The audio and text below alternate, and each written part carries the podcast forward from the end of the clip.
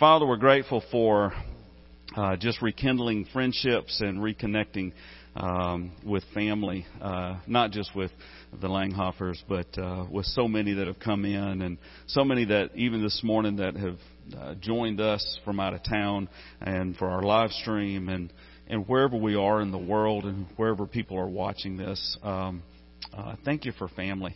Uh, we are, we're grateful and we pray that our life is lived in gratitude to you. Be with Trent as he shares the word with us this morning through Jesus. Amen. Good morning, WFR. I want my youngest, Judah, to read Matthew chapter 6, verses 19 through 21 to you guys. Do not store up for yourselves treasures on earth, where moths and vermin destroy, and where thieves break in and steal. But store up for yourselves treasures in heaven, where moths and vermin do not destroy, and where thieves do not break in and steal. For where your treasure is, there your heart will be also.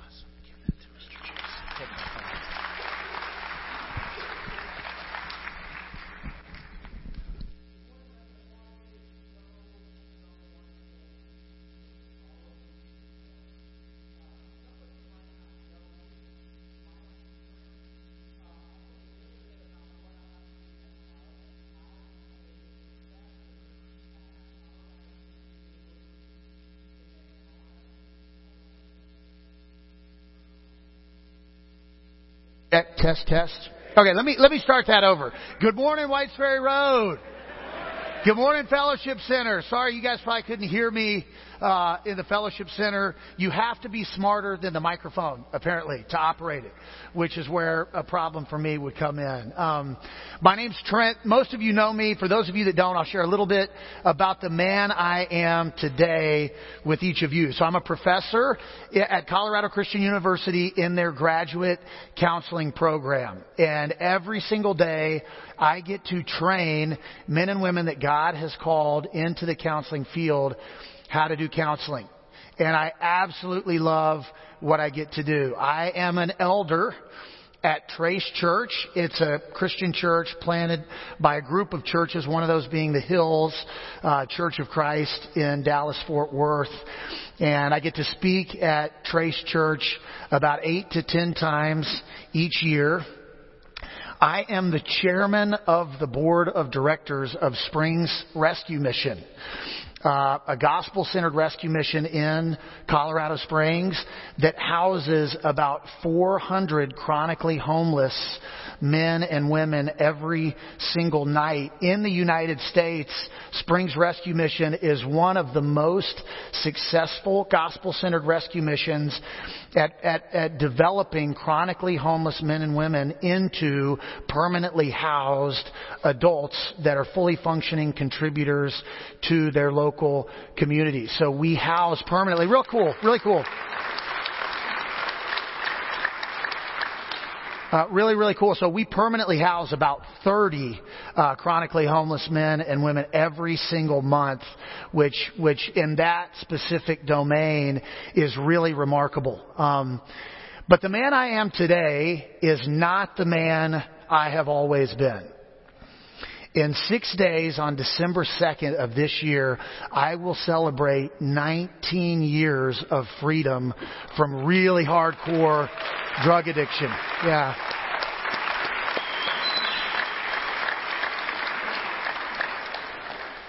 So I'm not, I'm going to spare you the story of my addiction, but I do want to give you a snapshot of my rock bottom. So when I was at my rock bottom, I was homeless in New Orleans, Louisiana, staying at a homeless shelter for teens and runaways called the Covenant House, which if you've been to New Orleans and you visited the French Quarter, the Covenant House is right next to uh, Armstrong Park on Rampart Street.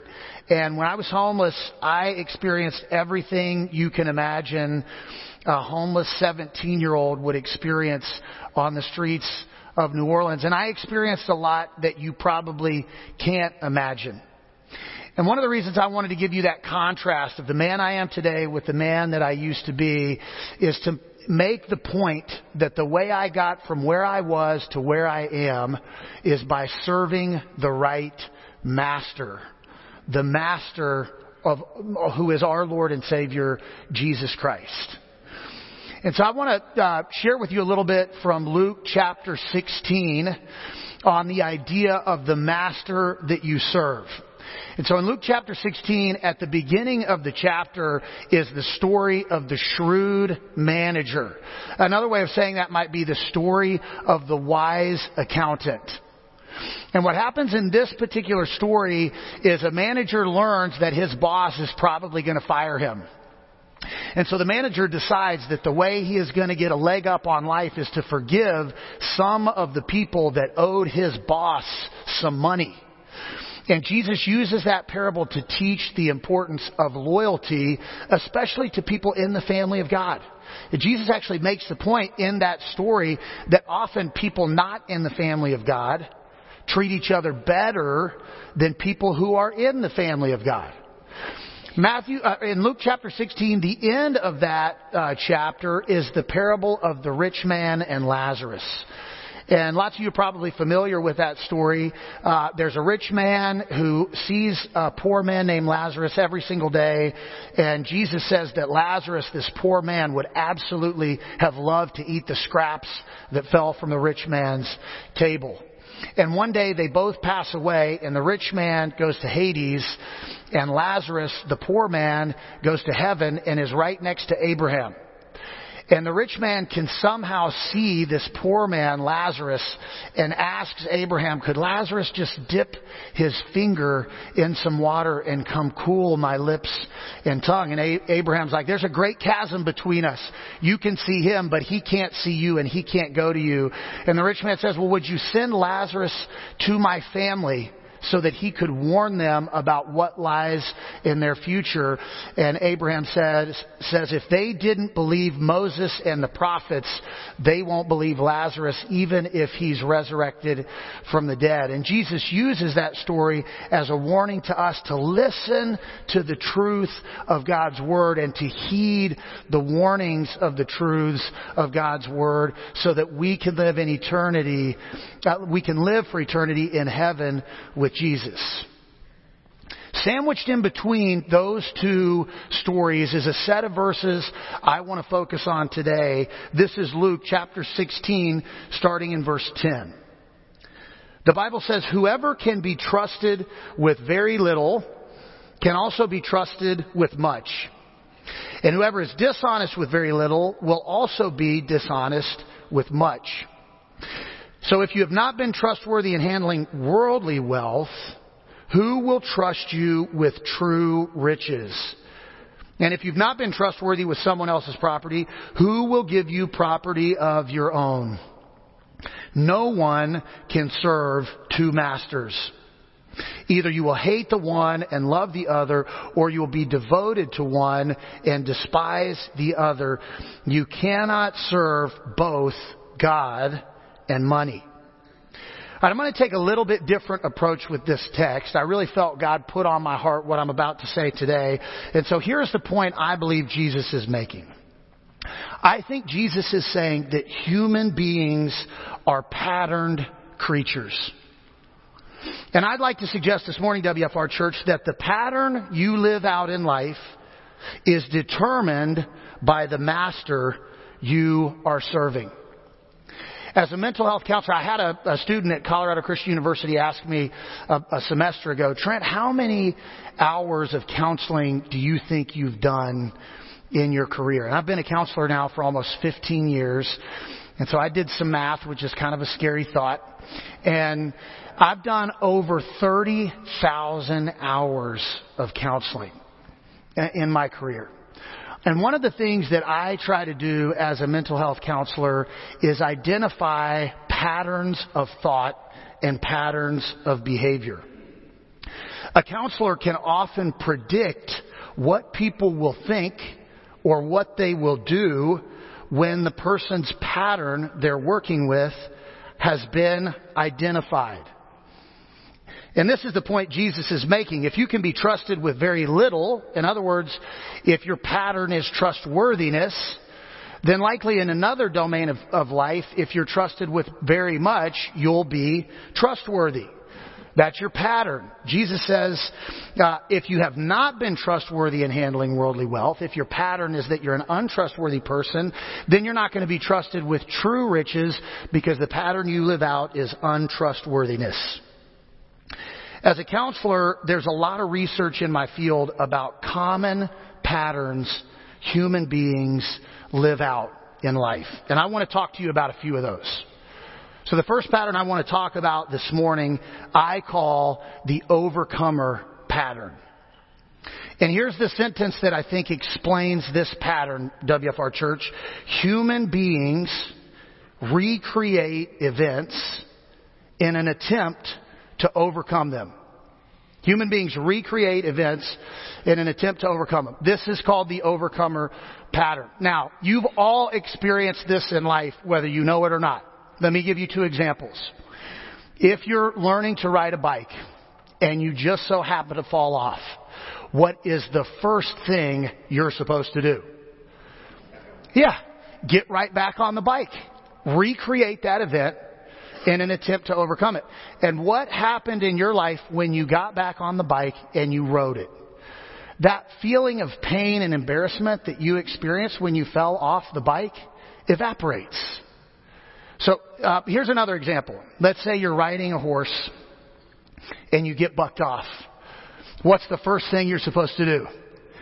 Get right back on the horse.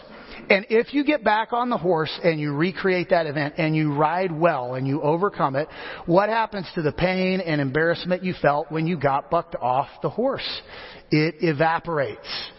So the overcomer pattern does work in certain domains of life. But in other domains of life, it destroys people's lives. The guy who developed this theory, his name's Bessel van der Kolk. And in the late 1980s, he was working with a Vietnam veteran, and he published this specific case, and here's what he says. There are scattered clinical reports of people reenacting the trauma they have lived through on its anniversary. For example, we treated a Vietnam veteran who had lit a cigarette at night and caused the death of a friend by a Viet Cong sniper's bullet in 1968. From 1969 to 1986, on the exact anniversary of the death, to the hour and minute, he yearly committed armed robbery by putting his finger in his pocket and staging a mock holdup in order to provoke gunfire from the police. This compulsive reenactment ceased when the man came to understand the meaning behind his behavior. Have you ever wondered why people seem to get into the same type of painful situation over and over and over again? The overcomer compulsion explains that behavior. Another really common pattern of behavior that people live out, I call the connection pattern. Here's the sentence that goes along with this pattern. As critical to life as adequate food and adequate shelter and adequate hygiene is adequate human connection. About a hundred years ago in 1915, there was a pediatrician named Henry Chapin who was working in hospitals in the northeast part of the United States.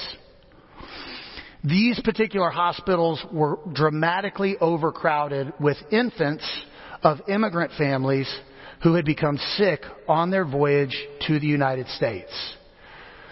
Chapin was agonized to learn that mortality rates for the infants under his care in the hospitals he was working at were dramatically lower than mortality rates for infants at other hospitals all across the U.S. And Chapin could not figure out why the babies under his care were dying so frequently at such high rates. These children were receiving adequate food, these children were receiving adequate shelter, and these children were receiving adequate hygiene, and they still were not surviving. Chapin didn't know what to do, so he decided he would double the strength of his nursing staff in hopes that someone may notice a small detail Chapin was overlooking. He doubles his nursing staff, and almost overnight, the children in the hospitals he served at started to live. And survival rates of infants under his care rose to normal levels. Chapin looked deeply at what changed when he hired twice as many nurses to work at his hospital. And what he noticed is that the nurturing care provided to infants by the staff he hired increased dramatically. And it was at that point in history Chapin realized the sentence I just read to you that as critical to life as adequate food, adequate shelter, and adequate hygiene is adequate human connection. Infants do not survive in an environment where they are inadequately connected to their primary caregiver. Chapin called this phenomenon failure to thrive. And it's a diagnosis we still use in the medical community today. We used to think that a human being's need to connect actually diminished over time and that when human beings became independent and autonomous, they didn't need connection as profoundly as infants. What we have known since about the 1980s is that that's not the case. Adult human beings who are underconnected experience the same types of mortality that infants who are underconnected experience. What this means is that adults will do just about anything to avoid feeling isolated. This is one of the reasons why COVID inflamed mental health struggles for so many people because all of us became a little bit more disconnected as a result of the COVID pandemic. It also explains why people are willing to use drugs and be sexually active or stay in relationships that are really toxic because there is a twisted sense of security in the pain of a bad connection than people endure when they're chronically disconnected. In a 2006 study, researchers studied this idea. A researcher named Coan at the University of Virginia asked 12 women who were in satisfied marriages to come to his laboratory. He hooked them up to a brain monitor and he shocked their feet, the feet of these 12 women, with a sting about as painful as a bee sting. He tracked the activity in the pain sensing regions of these women's brain when he shocked their feet to get a baseline reading.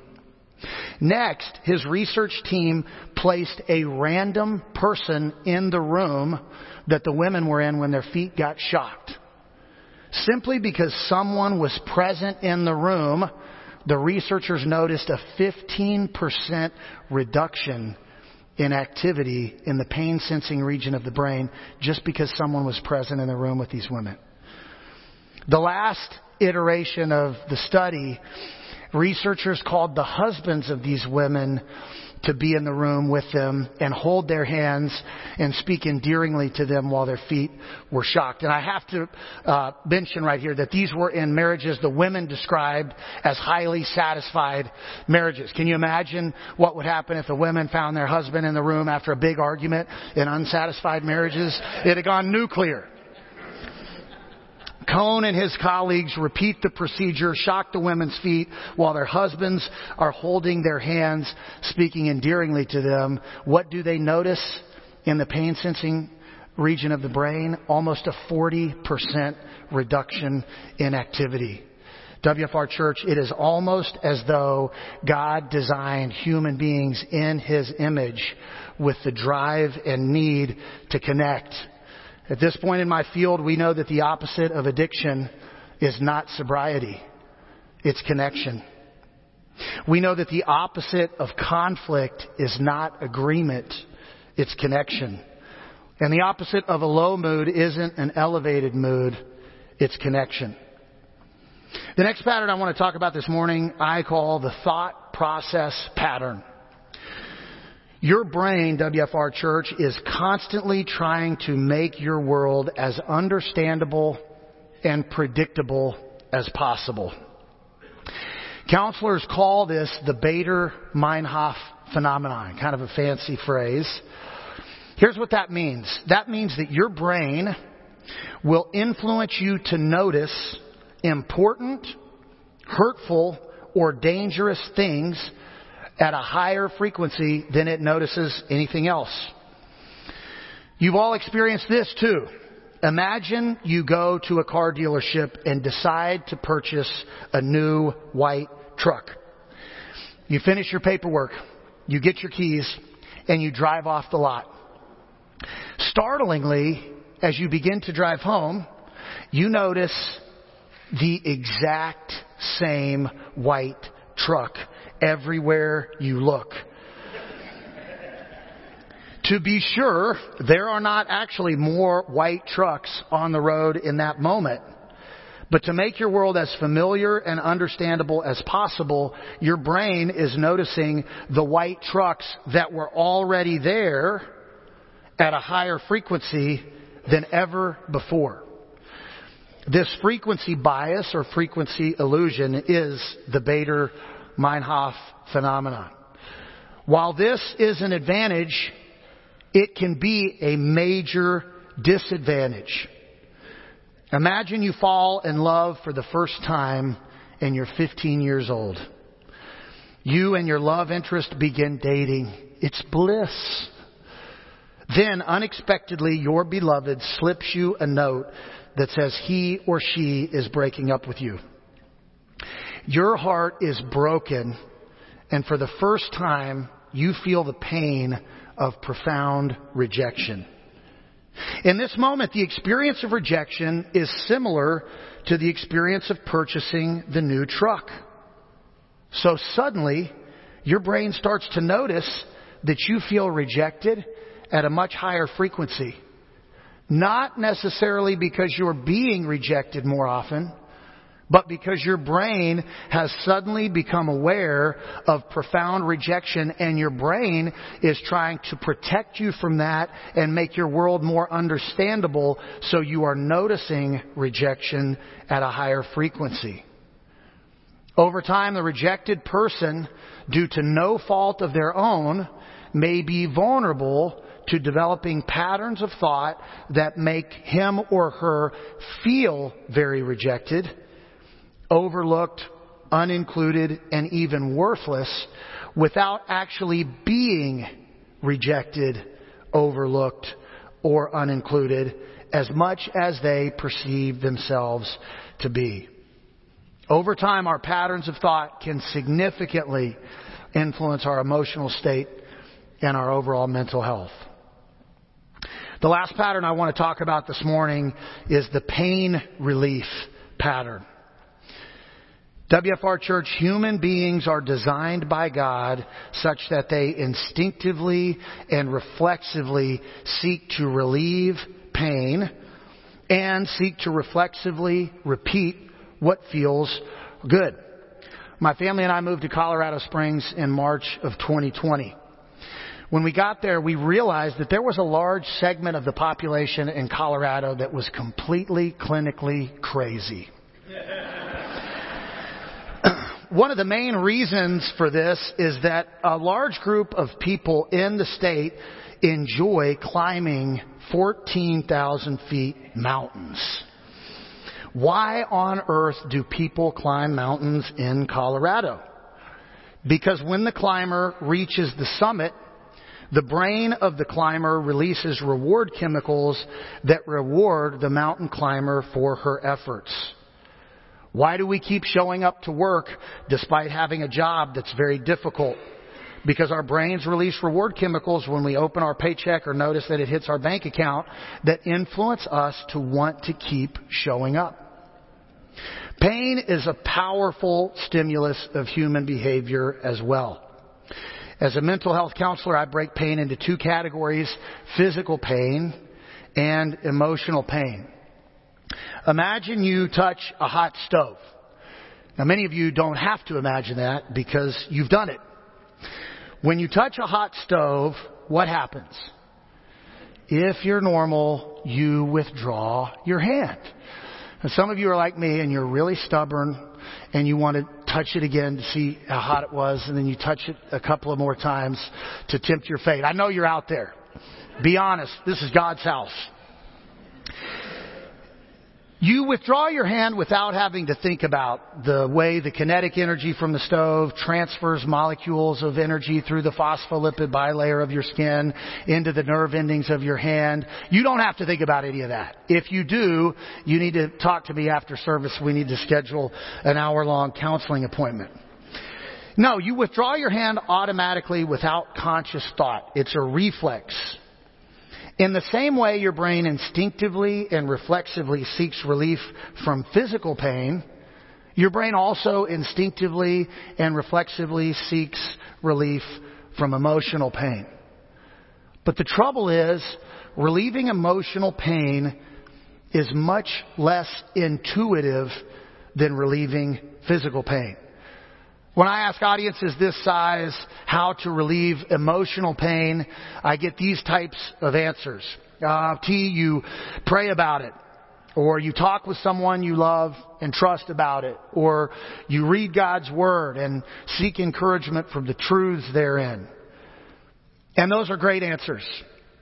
And they're right. They really all work. But what if something hurts you emotionally at five years old? Or seven years old or 10 years old. That early in life, praying about or talking with someone about or studying God's Word to relieve our emotional pain are just not skill sets any of us had developed yet. So how do we relieve emotional pain? The real answer is you don't know how to relieve emotional pain until you learn until your brain discovers something that relieves the pain. And when you are hurt emotionally in life, your brain becomes hypersensitized to anything that provides pain relief. And when the brain learns how to relieve emotional pain, it will compel a person to return to the pain relieving thing time and time and time again. Every time the person experiences emotional pain. This was all discovered by two surgeons about 40 years ago.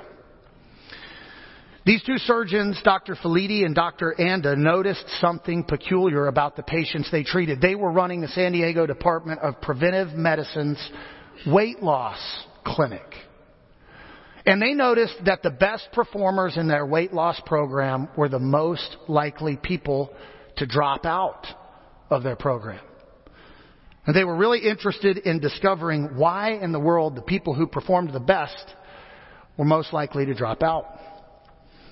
They did 200 in-depth interviews with patients that dropped out of their program and they discovered that all of the patients they interviewed had endured some type of childhood trauma. In the interviews, they learned that this population of patients began using food to somehow medicate the pain of early life adversity. Let me illustrate this by telling a story. Let's say I was raised in a family and both my parents worked. And when I get home from school every day, I'm by myself for an hour or two until one of my parents get home. And let's say in the fourth grade, I get bullied really badly. And I finally make it home. Like all fourth graders, when I get home, I'm hungry when I walk in the door, so I look for a snack in the cupboard. There I find one of T Man's favorite snacks, a honey bun. I unwrap it and I eat it. My hunger subsides in that moment, which is the expected primary benefit but in this moment, because of my emotional pain, I get an unexpected, more profound secondary benefit. As my body metabolizes the sugar from the honey bun, and as that sugar enters my bloodstream and eventually enters my brain, my brain releases chemicals like dopamine and serotonin that ease just a little bit the emotional pain I endured that day. So I don't just eat one honey bun. This day I plow through the whole, bo- whole box. Not because I'm hungry, but because my brain has learned a way to relieve emotional pain. So I go to school the next day, and one of the same bullies makes a rude, hurtful comment. Right then, my brain responds. And suddenly, I feel the unexpected pang of hunger, and I have a taste of something in my mouth. What is it that I can taste, WFR Church? A honey bun. Yeah. Now, you can replace honey bun with alcohol, drugs, sexual acting out, gambling, defiance, or some other type of behavior and you have the recipe for what mental health professionals call today a behavioral disorder. Dr. Felitti and Dr. Anda developed a 10 question assessment to gauge the degree of a person's adversity early in childhood. And this is called the Adverse Childhood Experiences Survey. And I want to read to you the 10 questions on the survey. Now, before I read this to you, I don't need you judging your parenting or your family based on the questions in the survey. What I would like you to do is better understand how things you might have lived through could influence pain relief seeking patterns of behavior in your own life. Some of this might be triggering, and I've done my best to adjust the language to fit our setting today. But here are the 10 questions of the ACEs survey. Number one, did a parent or other adult in the household often or very often swear at, insult, put you down, or humiliate you, often or very often act in a way that made you afraid you might be physically hurt? Question two, did a parent or other adult in the household often or very often push, grab, slap, or throw something at you? Often or very often hit you so hard that you had marks or were injured. Question three, did an adult or person at least five years older ever touch you in an inappropriate way, have you touched them in an inappropriate way, or attempt to assault you in an inappropriate way? Question four, did you often feel that no one in your family loved you or thought you were important or special? Your family didn't look out for each other, feel close to each other, or support each other. Question five Did you often feel that you didn't have enough to eat, had to wear dirty clothes, and had no one to protect you? Or often or very often feel that your parents were too drunk or high to take care of you or take you to the doctor if you needed it? Question six Were your parents ever separated or divorced? Question seven, was your mother or stepmother often pushed, grabbed, slapped, or had something thrown at her, sometimes or often kicked, bitten, hit with a fist, or hit with something hard? Ever repeatedly hit over at least a few minutes or threatened with a gun or knife? Question eight, did you live with anyone who was a problem drinker or alcoholic who used street drugs? Question nine Was a household member depressed, mentally ill, or did a household member attempt suicide? And question 10 Did a household member ever go to prison? These questions include some things we all think of when we think of trauma. But they also include some things we don't think of when we think of trauma. Most psychologists break trauma into two different categories shock trauma, which is what most of us think about when we think of trauma, and strain trauma, which is what most of us don't think about when we think of trauma. Experts over the last 20 years have discovered that strain trauma is by far a more detrimental variety of trauma to your nervous system. What's so sinister about strain trauma is that it is often invisible I can't tell you the number of times I've had people in my office who will say to me, Trent, I had food on the table, I had a roof over my head, and I had clothes on my back. But when I ask people if they felt special or like someone from their family loved them or, or whether or not they felt protected in childhood, I've seen even some of the roughest, toughest people on the planet break right before my eyes. The results of the ACEs study, so these two researchers surveyed tens of thousands of people, and here's what they found. If you have four or more adverse childhood experiences, you are 460% more likely to experience clinical depression. If you have four or more ACEs, you're 1,220% more likely to have a suicide attempt. If you're a male with six or more ACEs, you are 4,600% more likely to use IV drugs. And six or more ACEs reduces life expectancy by 20 years. Why is it that early childhood pain makes a person at such higher risk for mental and physical health struggles? As plainly as I can say it, the compulsion to seek relief from that pain when a person is too young to think or talk their way into a healthy, pain relieving situation. But there's good news for those of us who find ourselves living out patterns of action or thought that are destroying our lives. Your patterns are under the control of your master. This is my testimony. I'm the perfect example of the guy who lived out the patterns I've described for you today. But when I surrendered my life to Lord, to the Lord Jesus Christ as the master of my life, the way I thought and the way I acted was radically transformed. WFR Church, the master you are serving today is the master you have chosen to serve, and you can only choose one. And that's a tough line to read because after everything I've said, I acknowledge that a lot of the behavior we engage in and a lot of the ways we think are the result of experiences we've endured that are really outside the locus of our control. And while our experiences are not our fault, how we respond to those experiences is our responsibility. So, who will you choose to serve? That's the point of Jesus' message in Luke chapter 16. And there is no room for neutrality in life this side of heaven. Jesus is very direct. Eventually, you will come to hate the master you are not serving. Have you ever asked yourself why the woke culture of the United States seems to hate the things of God so much, this is why.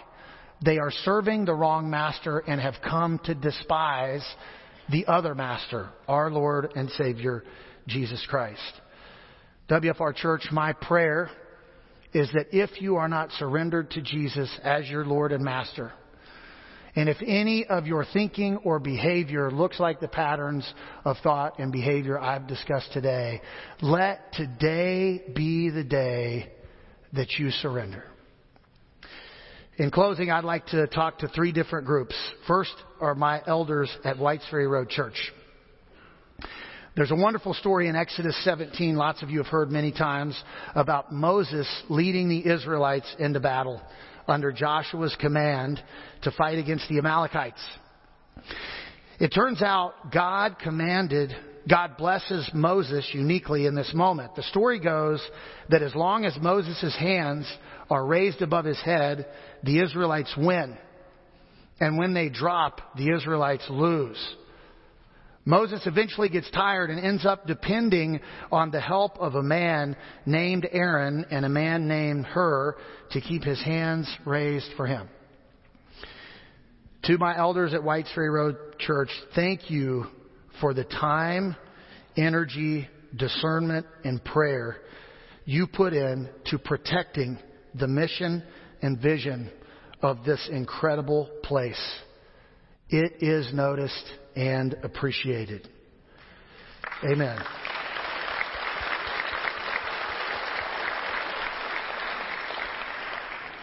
Second, thank you for your willingness to hold up the hands of staff like me to carry the message of the gospel to the people God has called WFR Church to carry that message to. May God bless each of you with the capacity to hold the hands of the leaders, staff, and volunteers of WFR up and to continue standing alongside them as they all work to heal the hurt that stands between hurting people and our Lord Jesus Christ. To WFR staff and volunteers, a lot of you that I worked with for a long time. From the bottom of my heart, thank you for answering God's call to work on the front lines of ministry in life this side of heaven. You find yourself in the midst of an organization that has the potential to shape the relational and spiritual health of people literally all across the world. The ripple effect each of the lives of the people you help will have on their families and in the communities where they live and work is impossible to calculate. May you find creativity even when you're tired. May you find joy even in the midst of pain. And may you never forget that the God who is in you is far greater than any problem you will ever face in the world, community, or church around you. May your relationships with Christ as a staff and as a volunteer team be more deep and profound than they ever have been before. And may you ever remember that you will reap a harvest if you press on and may the mantle of the roles in which you serve feel ever easy and always light in Jesus' name. To my forever family, the people of WFR Church, I could never overstate the difference you've made in my life or in the life of my family. You inspire and motivate broken messed up people just like me. Thanks for showing up. Thank you for keeping the faith. And thanks for fighting the good fight. Thanks for always finding something to give and for never giving up. When I think of this church, I think of Matthew chapter 27 verse 32. Jesus is carrying his cross to Calvary and he stumbles a man from Cyrene named Simon is asked to help Jesus carry his cross. And for a lot of years, I've meditated on this verse because I really didn't like it. Jesus is my hero and my best friend. And it's hard for me to see him in this weakened state. One day I realized that Jesus could have carried his cross. He restored sight to the blind. He helped people who couldn't hear from birth hear. He raised Lazarus from the dead after four days. I'm convinced Jesus could have healed himself and carried the cross up Calvary, but he didn't. Not to show us that he couldn't carry his cross, but to show us that there would be times in life that we couldn't carry ours.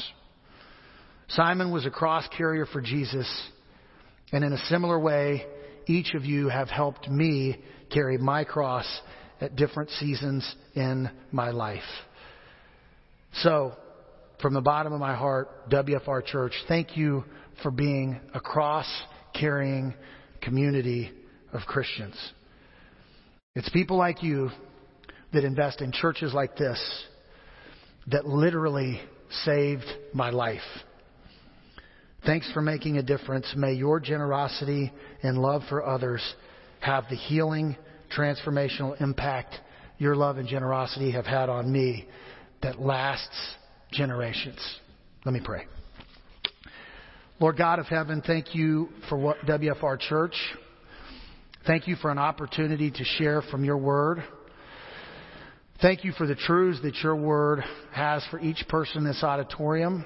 And God, I just ask that anybody who is living in a pattern that is destructive would surrender their life to the right master, the Lord Jesus Christ, and experience freedom today.